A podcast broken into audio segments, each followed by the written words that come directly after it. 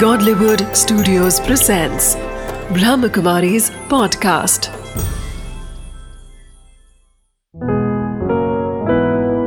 चले आध्यात्म की ओर बीके उषा दीदी के साथ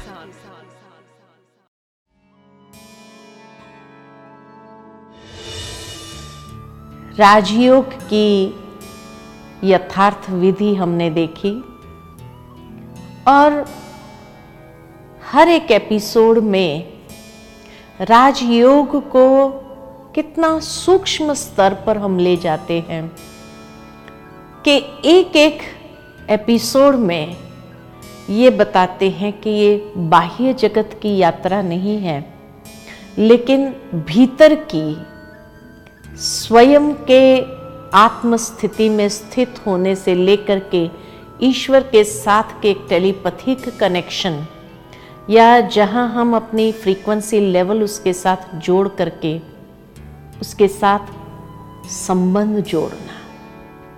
तो आज के इस सत्र के अंदर हम ये बात देखेंगे कि ईश्वर के साथ यथार्थ संबंध हम कितने जोड़ सकते हैं। भक्ति में हमेशा हमने एक प्रार्थना गाई है।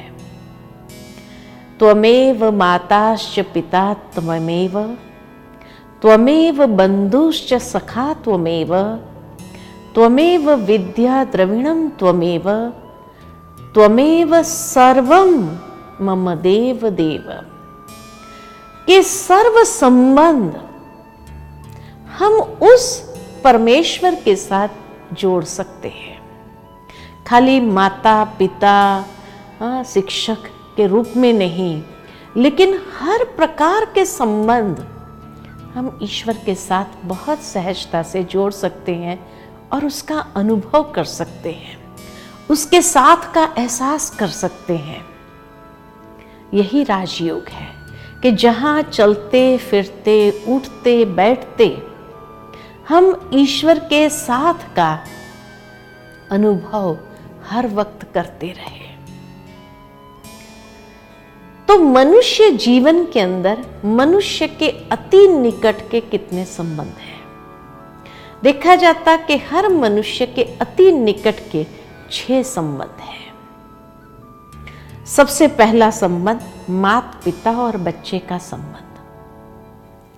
दूसरा संबंध है कि जैसे ही बच्चा बड़ा हुआ, स्कूल जाने लगा तो टीचर और स्टूडेंट का संबंध। तीसरा संबंध है कि जैसे जैसे वो आगे बढ़ता जाता है, गुरु करता है तो गुरु और शिष्य का संबंध। ये तीन संबंध ऐसे हैं, जहाँ से हम सिर्फ़ प्राप्त करते हैं, जिन तीनों का ऋण चुकाना बहुत कठिन है। या जितना भी हम करें, कम ही है न माता पिता का ऋण चुका सकते हैं, न टीचर का ऋण चुका सकते हैं, न गुरु का ऋण चुका सकते हैं। परंतु चौथा संबंध ऐसा है, जहाँ गिव एंड टेक है। एक तरफी गाड़ी नहीं चलती है। और वो है दोस्त का संबंध, मित्र का, बंधु का संबंध। एक व्यक्ति ही अगर करता रहे, दूसरा कुछ न करे तो मित्रता समाप्त हो जाती है।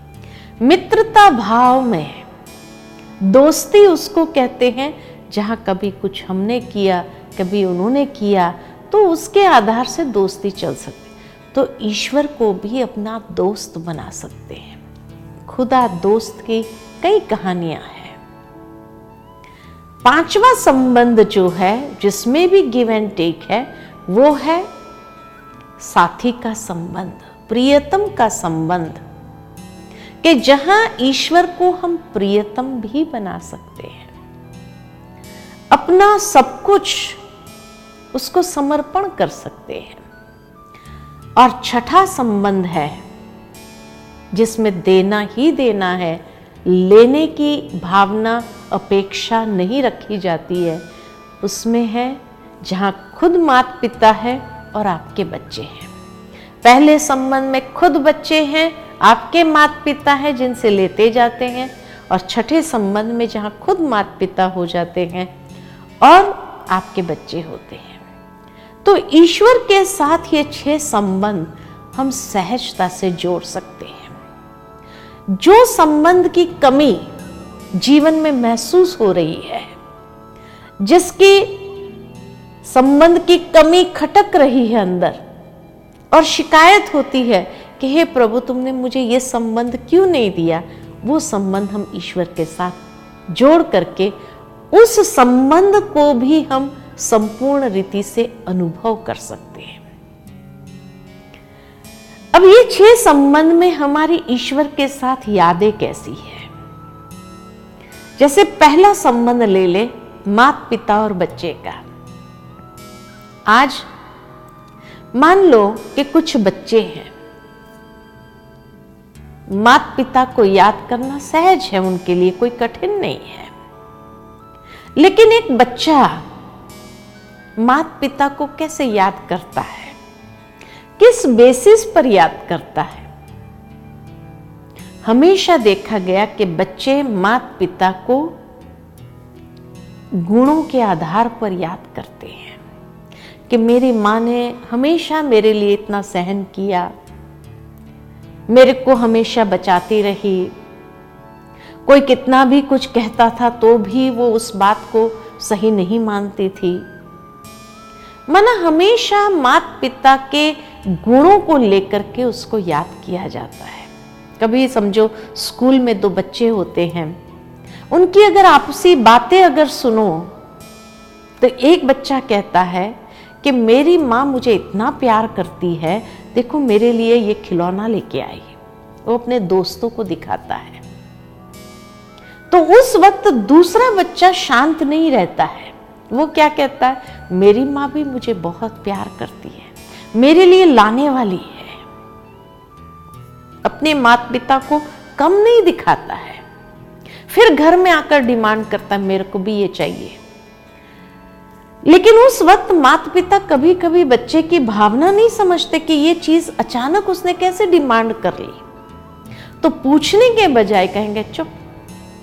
जब देखो तब नई डिमांड होती है तेरी, नई डिमांड होती है। तो वो बच्चा कहता भी है, मेरे फ्रेंड की मम्मी उसको कितना प्यार करती है उसके लिए लेके आए, और आप तो मुझे प्यार ही नहीं करते हो। मैंने तो मेरे फ्रेंड्स को कहा कि मेरी मम्मी मुझे बहुत प्यार और उस समय माँ अगर गुस्से में आ गई अपने टेंशन में होने का और उसको थप्पड़ मार दिया तो उस वक्त वो बच्चे को थप्पड़ शरीर पर नहीं लगता है, उसके दिल में लगता है और उसको महसूस यही होता है कि शायद मेरी माँ मुझे प्यार नहीं करती है। भले फिर दूसरे दिन उससे भी बढ़िया चीज़ ला करके दे दो आप उसको, लेकिन उसको वो नहीं चाहिए। क्योंकि जैसे उसको पता है कि दूसरे दिन स्कूल जाएगा, उसके दोस्त उसको पूछेंगे, कहाँ है तेरी माँ? ले आई तेरे लिए? तो उस समय वो क्या कहेगा? और इसीलिए ज़िंदगी भर शायद उसको ये फीलिंग रहती है कि मेरी माँ या मेरे पिता मुझे प्यार नहीं करते हैं। परमात्मा ऐसे मात पिता है जो गुणों में अनंत है। और उसके हर गुण को लेकर के हम उसको याद कर सकते हैं। वो कभी हमें नीचा दिखने नहीं देंगे। लेकिन हमेशा हमें इतना भरपूर प्यार करते हैं कि जिस प्यार के आधार पर जीवन में चलना बहुत आसान होगा और ईश्वर का प्यार अनकंडीशनल है। बिना किसी अपेक्षा के। दुनियावी प्यार अपेक्षाओं के आधार पर होता है, लेकिन परमात्मा प्यार बिना अपेक्षा के है। मुझे बहुत सुंदर एक कहानी यहाँ याद आती है। एक बार एक व्यक्ति स्वप्न देखता है, और वो स्वप्न में अपनी जीवन यात्रा को देखता है। जैसे समुद्र किनारे किनारे चल रहा है। ध्यान से देखता है तो उसको कहीं कहीं दो पैरों के निशान दिखाई देते कहीं कहीं चार पैरों के निशान दिखाई देते हैं। और ध्यान से देखता है तो जब उसके सुख भरे दिन थे, तब उसको चार निशान दिखाई दिए। और जब उसके दुख भरे दिन, कष्टों भरे दिन थे, तब उसको सिर्फ़ दो निशान दिखाई दिए। तो मन ही मन भगवान से बातें करता है कि, हे प्रभु, मैं तो समझता था तुम हर वक्त मेरे साथ है। लेकिन आज क्या देखता हूँ? मेरे सुख भरे दिन में तुम साथ साथ चलते रहे। ये दो तेरे निशान, दो मेरे निशान। लेकिन मेरे कष्टों भरे दिन में, दुख भरे दिन में, जब मुझे सबसे ज़्यादा तेरी आवश्यकता थी, तब तुम मुझे छोड़ के कहा चले गए थे? ये सिर्फ़ दो निशान क्यों दिखाई दे रहे तो भगवान उसको जवाब देते हैं कि नहीं बेटा, तब भी मैं तेरे साथ ही था। तेरे सुख भरे दिन में तेरी अंगुली पकड़ के साथ साथ चलता रहा। लेकिन तेरे कष्टों भरे दिन में, तेरे दुख भरे दिन में, तेरा कष्ट मुझसे भी सहा नहीं गया। तो मैंने तुझे अपनी बाहों में उठा लिया था, क्योंकि मैं तुम्हें चलने का कष्ट नहीं देना चाहता था। ये दो निशान जो दिखाई देते ना, तेरे नहीं है मेरे हैं। ये है ईश्वर का प्यार। जीवन में जब भी हम मुड़ करके अगर देखें कि हमारे जीवन में भी जब भी दुख, दर्द, कष्ट आया तो उस कष्ट को पार करने की शक्ति, उस दुख, दर्द को पार करने की शक्ति कहाँ से प्राप्त हो रही थी? जैसे अदृश्य रूप में ईश्वर से ही वो प्राप्त कर लेता है। मनुष्य बाद में ज़रूर ये महसूस करता कहता भी है ऐसा महसूस हुआ कि इतना बड़ी, इतनी बड़ी परीक्षा थी मेरे लिए, लेकिन जैसे अदृश्य रूप में भगवान ने मुझे शक्ति दी, और तभी मैं इस बड़ी परीक्षा को पार कर सका, नहीं तो शायद मैं अपनी शक्ति से तो नहीं कर सकता था। ये है उसके मात पिता का प्यार का प्रत्यक्ष स्वरूप, जो उस वक्त जैसे हमें अपनी बाहों में उठा लेते हैं चलने का कष्ट भी नहीं देना चाहते हैं। दूसरा संबंध टीचर के साथ का। जब बच्चा बड़ा होने लगता है, स्कूल जाता है, स्कूल में उसका टीचर के साथ भी इतना घनिष्ठ संबंध हो जाता है। जो घर आता है तो अपने माता पिता को अपने टीचर की बातें सुनाता है। आज मेरे टीचर ने ऐसा किया, मेरे टीचर ने ये कहा, मेरे टीचर ऐसा कहते हैं, मैं अपने टीचर का फेवरेट स्टूडेंट हूँ, वगैरह वगैरह। और कभी कभी माता पिता को टीचर की बात में कोई इंटरेस्ट नहीं होता है। और वो उसको कहते हैं, बंद कर, ये सारा दिन टीचर की बातें लेकर के बैठता है, स्कूल की बातें लेकर के बैठता है, दूसरी कोई बातें करो। लेकिन उस बच्चे का टीचर से ऐसा प्यार है जो उसको लगता है कि मेरे माता पिता मेरे टीचर के लिए क्यों ऐसा कहते हैं कि उसकी बातें नहीं करूँ मैं? तो धीरे धीरे उसका महत्व भी कम होने लगता है। और जिसका अगर टीचर के प्रति ही महत्व कम हो गया, वो बच्चा कभी पढ़ाई में आगे नहीं बढ़ सकता है। जिसका टीचर से प्यार होगा तो पढ़ाई में भी रुचि बनी रहेगी और वो जीवन में आगे बढ़ेगा। ठीक इसी तरह परमात्मा भी हमारा परम शिक्षक है। और जीवन के विषय में वो हमें शिक्षा देते हैं प्रैक्टिकल परिस्थितियों के द्वारा। आप देखो जीवन में जब भी कोई परीक्षा आती है, जब भी कोई परिस्थिति, समस्या आती है, हर समस्या को पार करने के बाद हम कुछ ना कुछ सीखते हैं। कोई ना कोई लेसन प्राप्त करते हैं। तो ये परमात्मा परम शिक्षक बन करके जीवन में हमें अनुभवी बनाता है। और अनुभवी बनाने के लिए वो प्रैक्टिकल परीक्षा को पार करते हैं, तब तो हम अनुभवी बनते हैं। क्योंकि हो सकता है जीवन में उससे भी बड़ी कठिनाई आगे आने वाली है तो उसके लिए ये परम शिक्षक हमें प्रिपेयर करता है।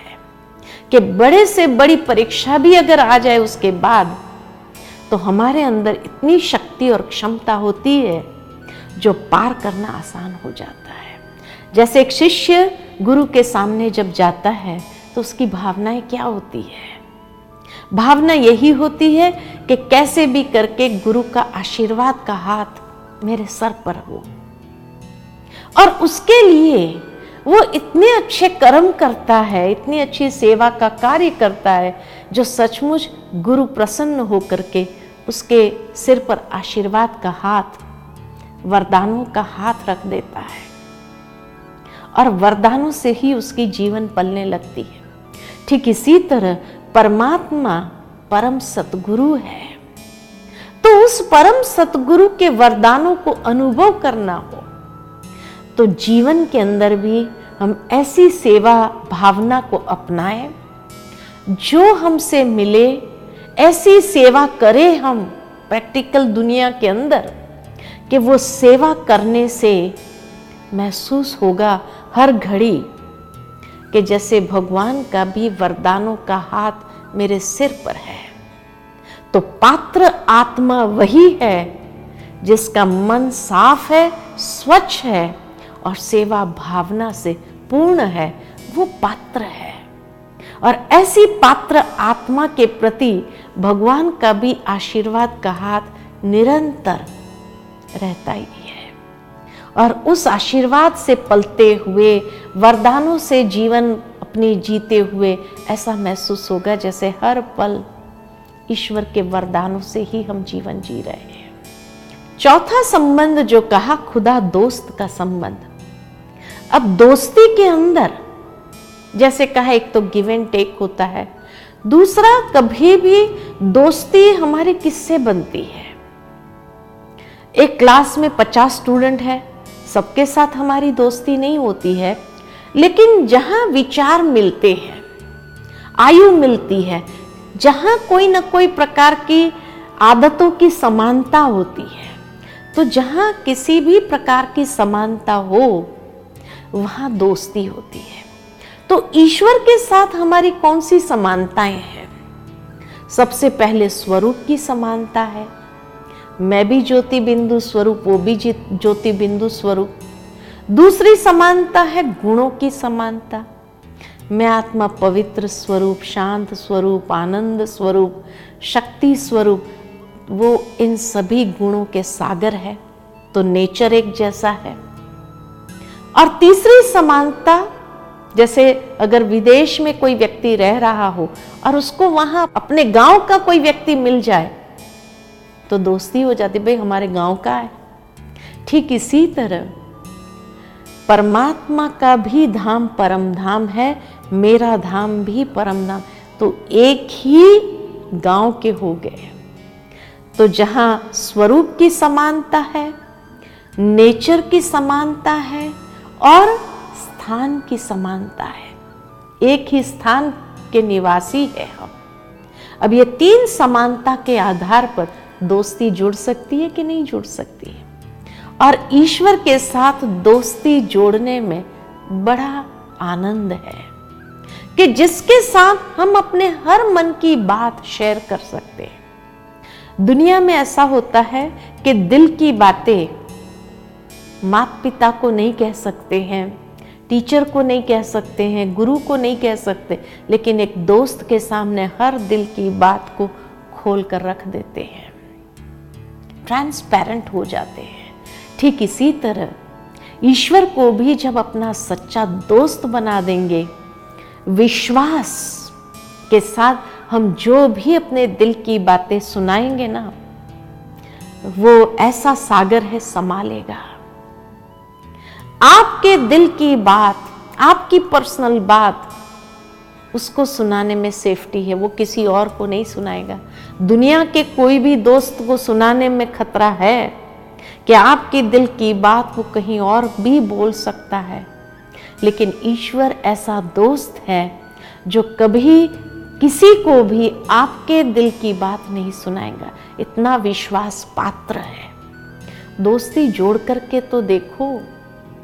बहुत सुंदर अनुभव होगा। पांचवा संबंध, प्रियतम का संबंध। भगवान को अपना प्रियतम बना लेते हैं, जैसे मीराबाई ने बनाया। और उसके प्यार में इस तरह से हम अपने आप को समा संभाले। तो कहा जाता है कि जहर का कटोरा भी अमृत बन जाएगा। ठीक इसी तरह ईश्वर को अगर अपना प्रिय प्रियतम बना देते हैं तो जीवन में जो जहर जैसी बातें आएगी, परिस्थितियाँ आएगी, वो भी अमृत समान अनुभव होने लगेगी और उसको क्रॉस करना आसान हो जाएगा। और छठा संबंध, जैसे सती अनसुया ने ईश्वर को बच्चे बना दिया तो भगवान को बच्चा भी बना सकते हैं। और बच्चे को देना नहीं पड़ता है। लेकिन ये बच्चा ऐसा है जो सेवा करेगा, हर रीति से आपके मन की भावनाओं को पूर्ण करेगा। ऐसा बच्चा, पात्र बच्चा, सुयोग्य बच्चा, ऐसा ईश्वर को बच्चा बना करके तो देखो, किस तरह से आपकी सेवा करके आपकी मनोकामनाओं को पूर्ण करेगा। तो परमात्मा एक ही है, जिसके साथ हम ये छह संबंध बहुत सहजता से जोड़ सकते हैं। और जब ये छह संबंध को जोड़ लेंगे ईश्वर के साथ तो उस संबंध का जो सुख है, हर वक्त अनुभव करते जाएँगे। तो प्यार और विश्वास हमारा हो, ईश्वर का रिटर्न में वही स्नेह, प्यार, वरदान, आशीर्वाद और ऐसा विश्वास पात्र। तो इसीलिए राजयोग इतना सहज है। चलते, फिरते, ईश्वर के साथ आपको जो संबंध प्रिय लगे, वो जोड़ करके या अगर दिन में अलग अलग समय पर अलग अलग संबंध भी जोड़ सकते। सुबह जब उठो तो माता पिता को जैसे गुड मॉर्निंग करते, उसको गुड मॉर्निंग करो। दिन में जो परिस्थिति आती है तो उसमें से सीख ले लो। गुरु यानी सेवा भावना अपनाते हुए उसके आशीर्वाद को प्राप्त करो। दिन में कोई ऐसी बात आए तो उसको ही अपना दोस्त समझ करके उसके साथ शेयर करो। तो सर्व संबंधों का, सुख का रस एक परमात्मा से हम प्राप्त कर सकते हैं। ओम। शांति